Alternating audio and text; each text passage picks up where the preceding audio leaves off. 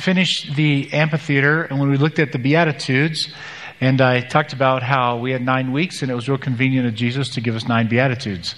So that just per- fit perfectly. And um, we, we called it the Great Reversal.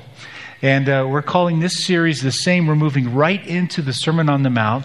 And we called it the Great Reversal because Jesus, with the Beatitudes, is taking people where they've never gone before. So it's just kind of review to, of the Beatitudes to set the stage for the opening uh, sentence in his sermon.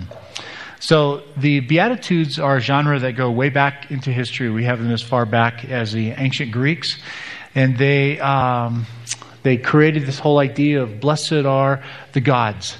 That's how it started. Blessed are the gods. Homer talked about that. Blessed are the gods because honestly, they don't have to live with all the stuff that we have to live with. All the brokenness and the, the pain and the agony, they're way above all that. So they must be happy to be up there. Blessed are the gods.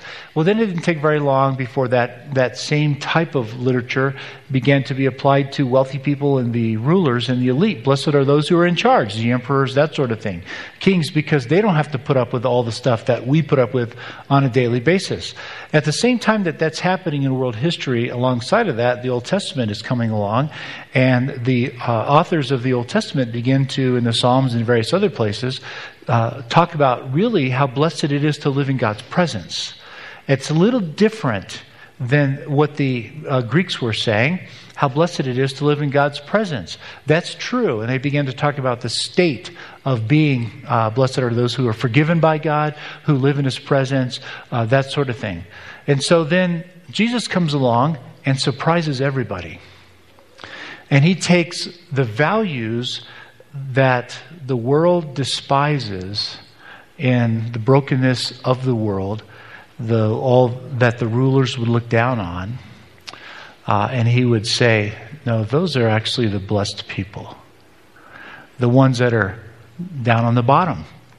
The ones that live life every day in a state of brokenness.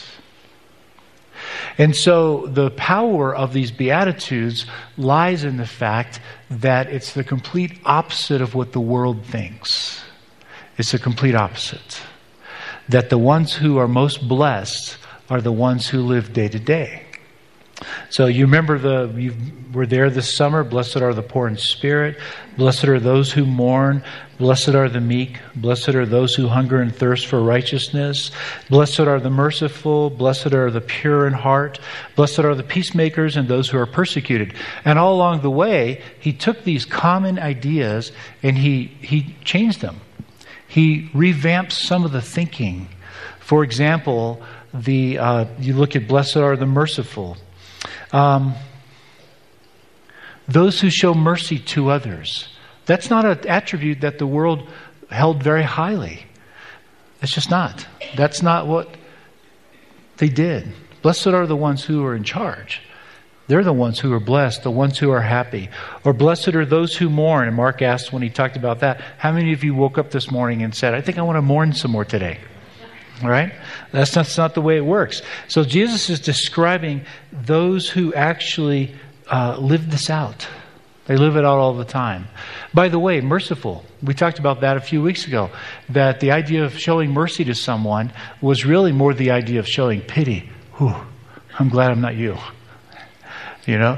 And Jesus changed that. And the New Testament comes along and revamps that and says, no, really, compassion is what we're after.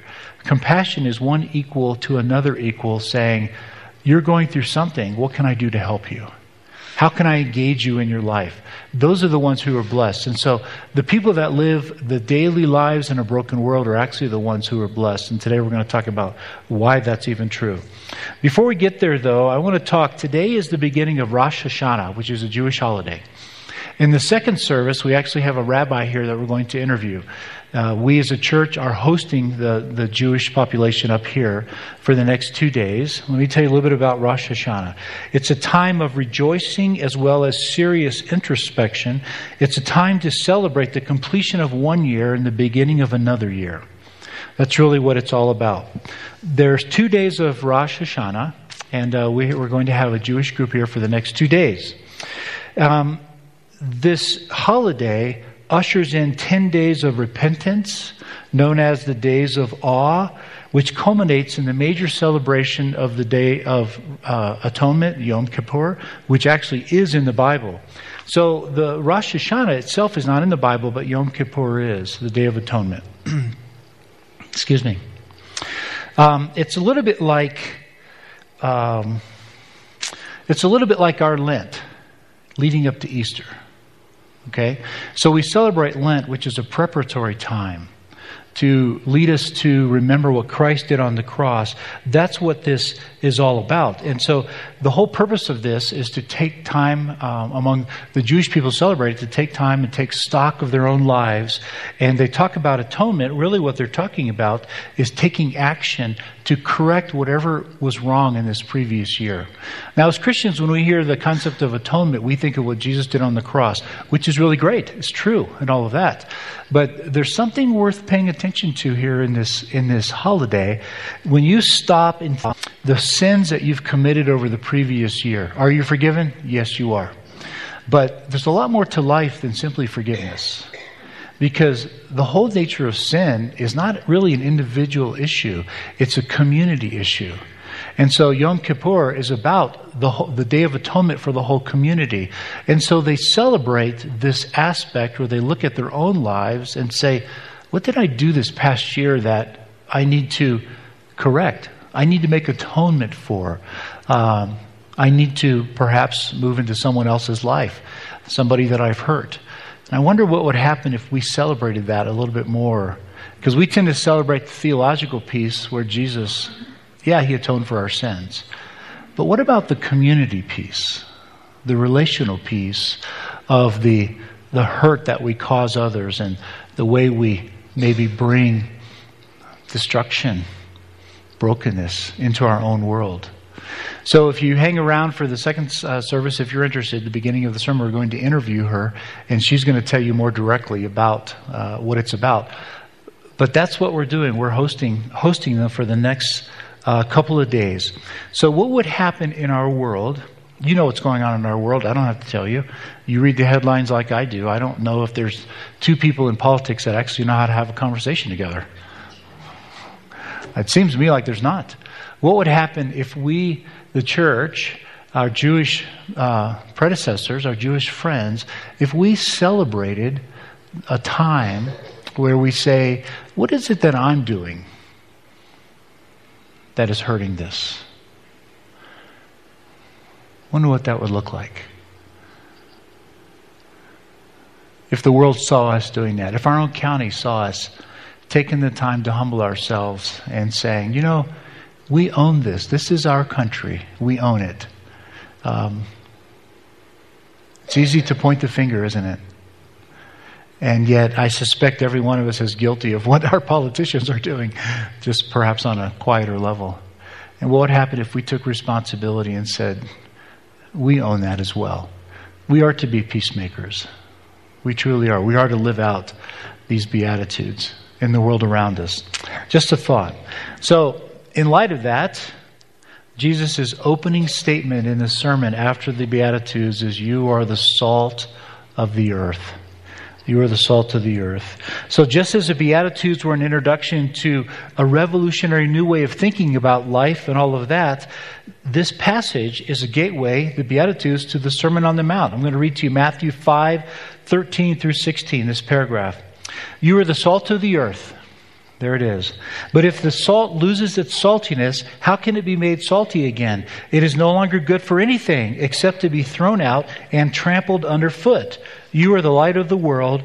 A town built on a hill cannot be hidden, neither do people light a lamp and put it under a bowl. Instead, they put it on its stand, and it gives light to everyone in the house. In the same way, let your others, that they may see your good deeds and glorify your Father in heaven. So his opening statement is, You are the salt of the earth. That's just after the Beatitudes. Who's he talking to in this sermon? He's talking to people sitting it's called the Sermon on the Mount, or in Luke, they call it the Sermon on the Plain. Uh, he's sitting in front of a bunch of Israel. He's sitting in front of the nation of Israel, a bunch of Jewish people. And he says, he describes what the what truly blessed people look like. And at this time of uh, history, Israel had lost some of its way, and they had adopted some of the world's uh, values. And he's recalibrating that and said, no, this is actually what what God is interested in. So once he's gone through the Beatitudes, then he says, You are the salt and the light of the world. You live out these Beatitudes, you're accomplishing God's purpose. So that's the beginning. So Jesus is calling the Israel of his day to be Israel, to be. To be the people of faith, to be the people that the world looks at. And so, therefore, by extension, it's going to apply to us as well. He's calling us to be the salt of the earth, the light of the world. So, salt in the ancient world, Mark alluded to it this morning, salt in the ancient world had several properties. I was reading this week that over a hundred different ways that they could use salt. When you look in the scriptures, salt plays two predominant roles in the Old Testament. Now remember, Jesus didn't have the New Testament. It hadn't been written. So his Bible is what we call the Old Testament, the Jewish scriptures, the Hebrew scriptures. So when he starts to talk, just like Paul, when Paul spoke, what does he have available to him? He has the Jewish scriptures, he has the Jewish writings of the day, and he has the oral tradition about Jesus. Imagine sitting down and trying to write Romans when all you have available to you is the Jewish are the Jewish scriptures. That's a feat. That's a feat. So here we have the beginning of Jesus' teaching when he comes. Remember, the exile has ended. The Messiah has come. And now he's beginning to teach what the kingdom is all about in, in a very real way. So, salt was very significant. Its two primary um, uses in the, in the Old Testament, in the ancient world, were to be a seasoning of some kind and to preserve. We actually have examples of both of those. Job 6 6, for example, is tasteless food eaten without salt? Or is there flavor in the sap of the mallow? So that's one of the things that it did. It provided seasoning. We're going to come back and say, well, what does that got to do with us? In just a second. Numbers 18, 19, you have the idea of preservation. Whatever is set aside from the holy offerings the Israelites present to the Lord, I give to you and your sons and your daughters as your perpetual share. It is an everlasting covenant of salt. Isn't that an interesting use of the word salt? And this occurs several times. It's an, it's an everlasting covenant of salt before the Lord for both you and your offspring. As a preservative, it's important, its importance made it a natural symbol for the covenant. It goes on and on, it preserves. That's what God does. So, we are we are both the seasoning and the preservation. And somehow I think we're actually losing that in today's world. As our churches retract, in light of all the legal issues and the attacks on Christianity and all of the dissension and fighting in the political world, we have churches that are pulling back and hiding.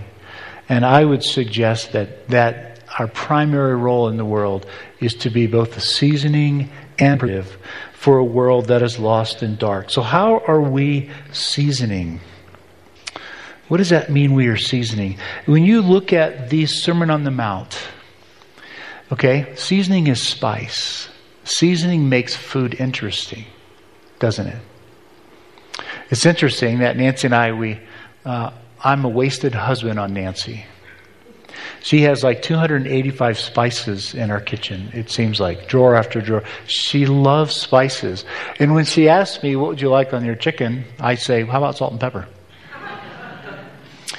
and it's so disappointing. I try to pretend that I like all these spices that she puts on them, but that's just not the way I'm wired.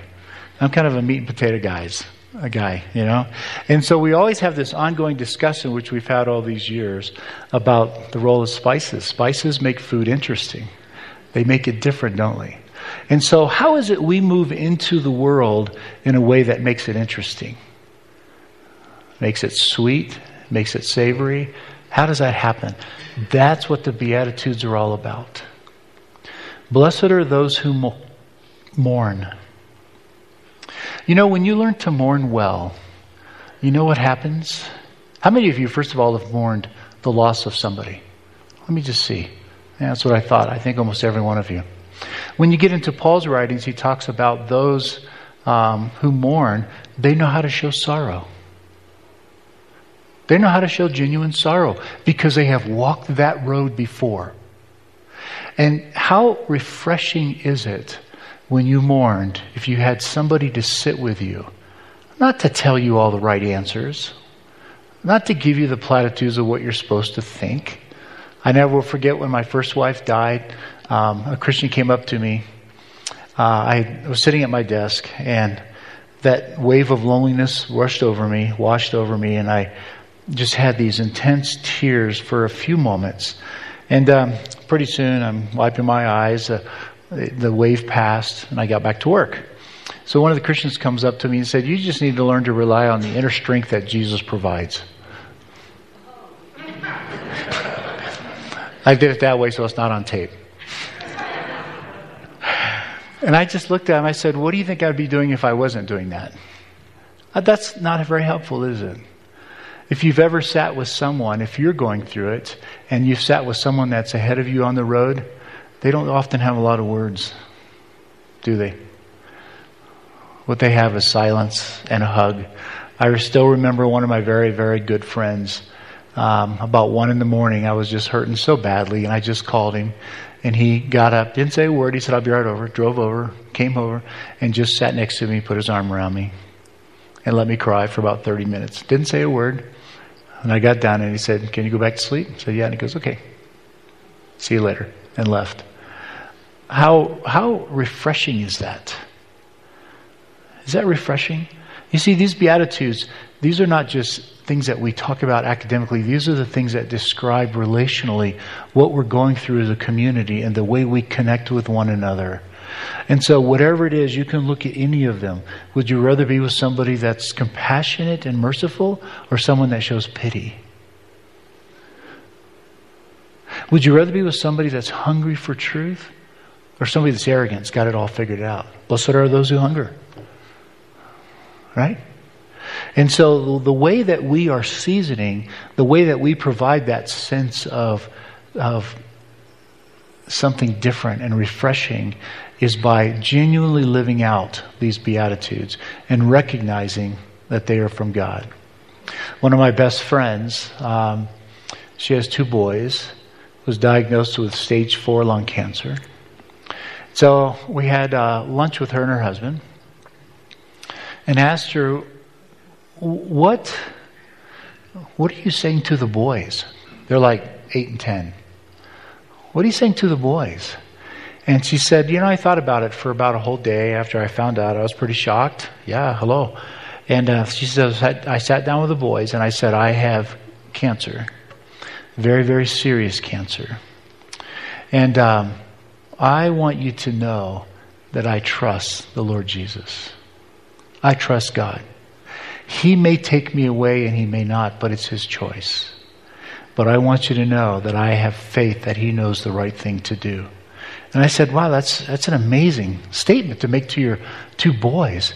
And she said, You know, I could cry and I could get angry. I could do all that. That's all human. It's just not redeemed human. And she said, I have an obligation to my children to pass on my faith. That that's what we're talking about here is authenticity.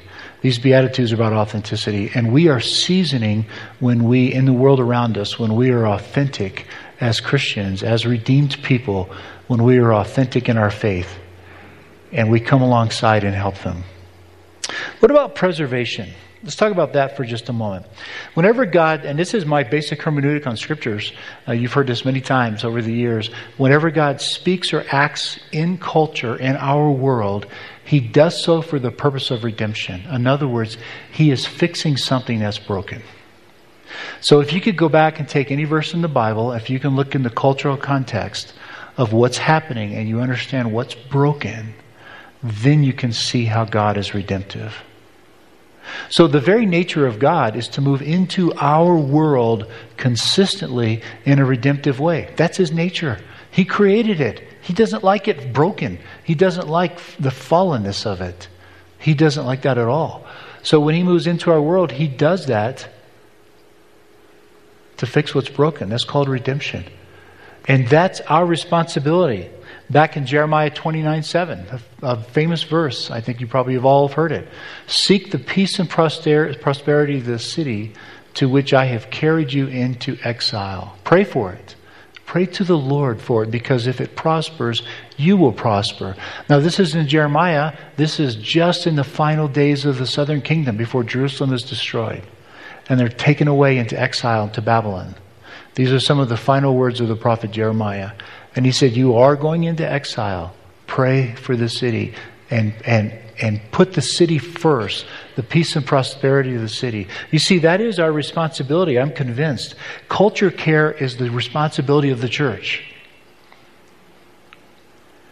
If we say nothing, the world deteriorates.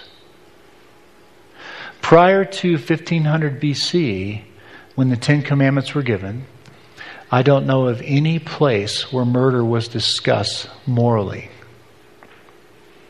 C.S. Lewis argued that we all have a moral compass, it's just broken. It cannot find true north. We take it for granted because we're raised in a culture where these values have been long established, but there's nothing inside of you that leads you to those right values. If God had never spoken into our world, we would not have known that murder was morally wrong.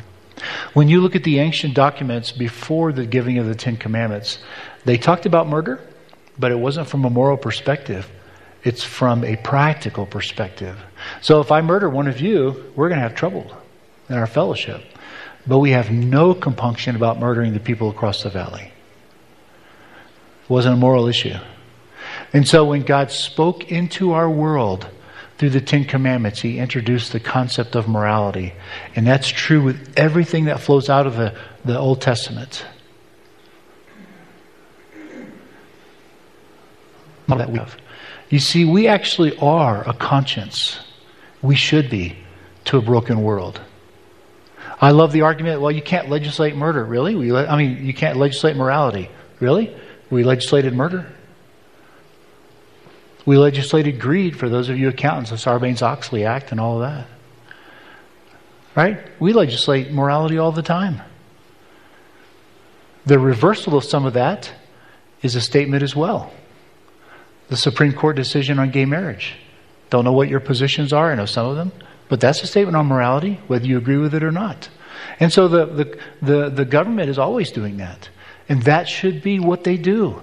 And we should have a voice in that. We should say something about that.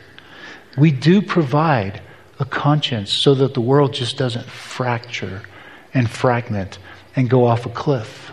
Seek the prosperity and the peace of the city where I'm sending you.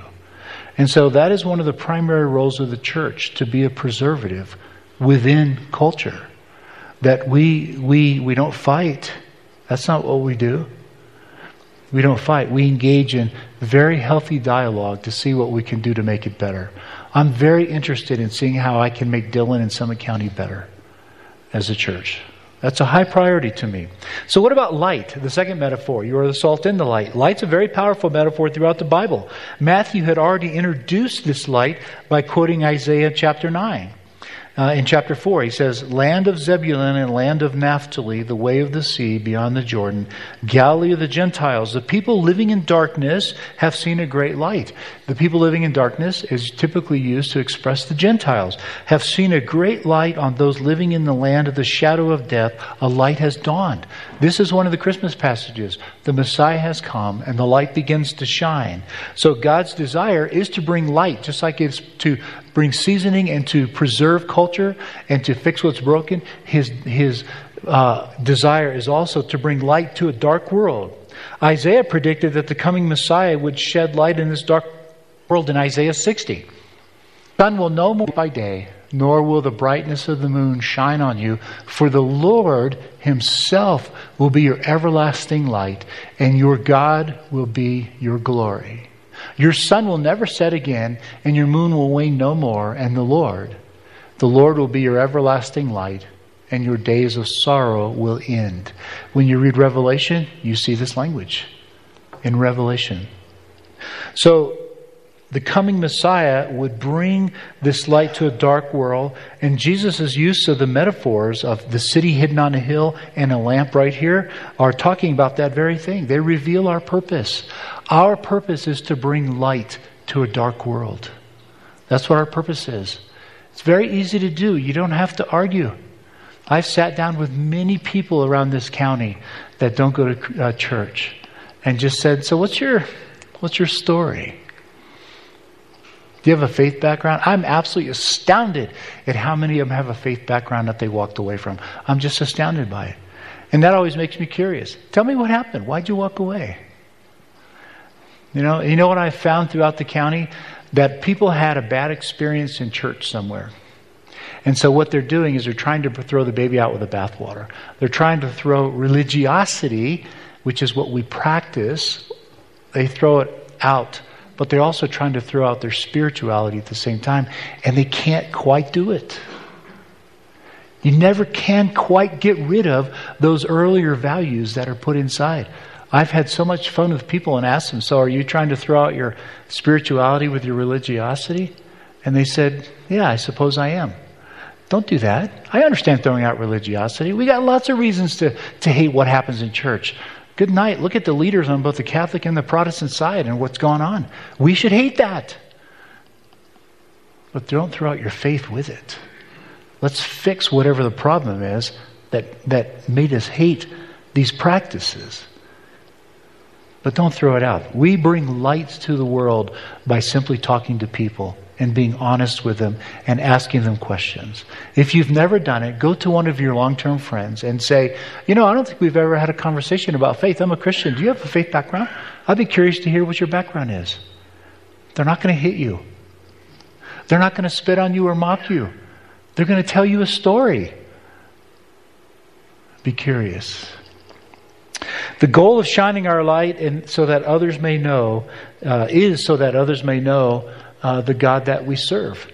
Uh, I don't know about you, but everywhere I go, down at the marina, Pugs, Dam Brewery, I want them to know the God that I serve.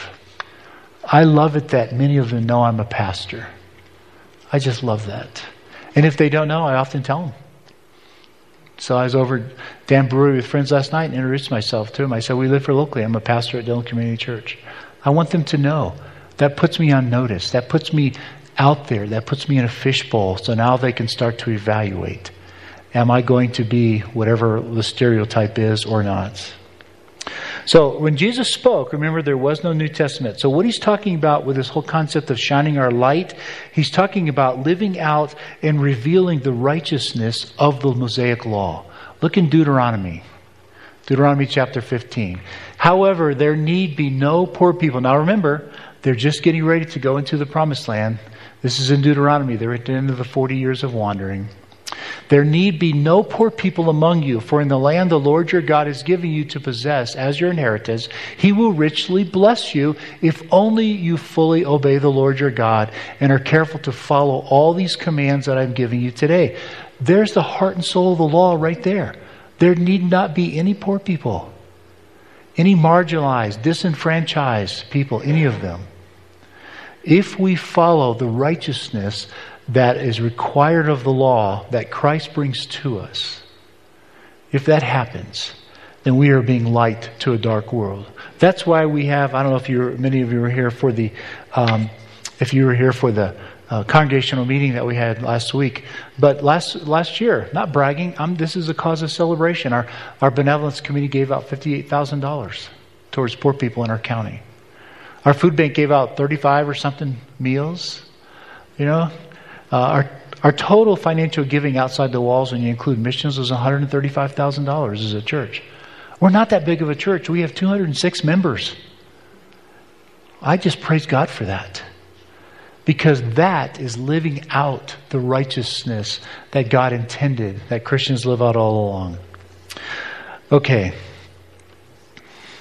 What Jesus is saying here to Israel and by extension us is that we are vitally important to the world and we are necessary in the world to witness to God and His great power. Look at 1 Kings, one of my favorite passages. This is at the dedication of the temple. Solomon's got this chapter and a half of prayer, and right in the middle of the prayer, as for the foreigner who does not belong to your people Israel, but has come from a distant land, because of your name, for they will hear of your great name. How will they hear of it? By the works that he does in his people. For they will hear of your great name and your mighty hand and your outstretched arm. When they come and pray toward this temple, then hear from heaven your dwelling place. Do whatever the foreigner asks of you. I love that. Have you ever prayed, God, answer my non Christian friends' desires and prayers? Answer them. Do whatever the foreigner asks of you, so that all the peoples of the earth may know your name and fear you, as do your own people Israel, and may know that this house I have built bears your name. That's what it means to be a light in the world. So here's what I want to close with. Mark, come up here. I want Mark to say, talk about this for just a moment. When we talk about shining our light, we always have in mind a certain idea. Is it possible to shine our light in unhealthy ways? In an unhelpful way. In an unhelpful Right. way. So, how many of you have one of these crazy things? You know they have these lights on here, right? You can either like light up the screen or you can turn on this little flashlight thing and it's remarkable how bright that thing is. Well, we were while we were in Haiti on this last trip, our uh, tire blew out and we were uh, you know stranded on the side of the road. Pastor Bob, with whom we were riding, called a friend of his to come out. And this young man, had probably late 20s, had no English at all. Like we could tell that. And uh, he's down on the ground in the dark. There are no street lights. There's no helpful light at all. Nothing. And I'm watching some of the other people in the group kind of flashing, you know, using their lights, and they're kind of shining them around. and the guy's underneath the truck, right? You can't, this doesn't help. If you shine the light out in the street, it doesn't help at all. And also, if you put it down underneath and he's crawling and you shine it right in his eye, that doesn't help either. And I'm watching this, so he, the only word he knew was flash. And I was like, oh, flash. He's talking flashlight. Somebody show, shine the light. So I crawled under the truck and I'm literally trying in my mind to say, what is he trying to see? What's the best angle I could come from that will actually illuminate what he's trying to actually do and not like block his light to where he can't see or go in his eye? And it, it was something that both Jim and I picked up on to say, you can actually be harmful with light, can't you?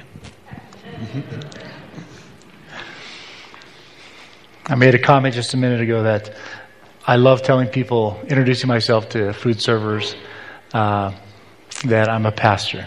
It immediately puts me in a fishbowl. Immediately. It immediately gives them a reference point to start paying attention. How I treat them, how I tip, okay? How I do all those things. And it gives me the chance to shine the light in a healthy way. So, what does it mean? We're going to come back to this and reflect on it in just a minute. What does it mean to shine our light in a healthy way or an unhealthy way? Because you are shining. As John Calvin said, you're a mirror reflecting the glory of the Lord. You can't stop it. What you can control is what that looks like. Father, thank you for these wonderful words about being salt and light and and once again just totally reversing our opinion of of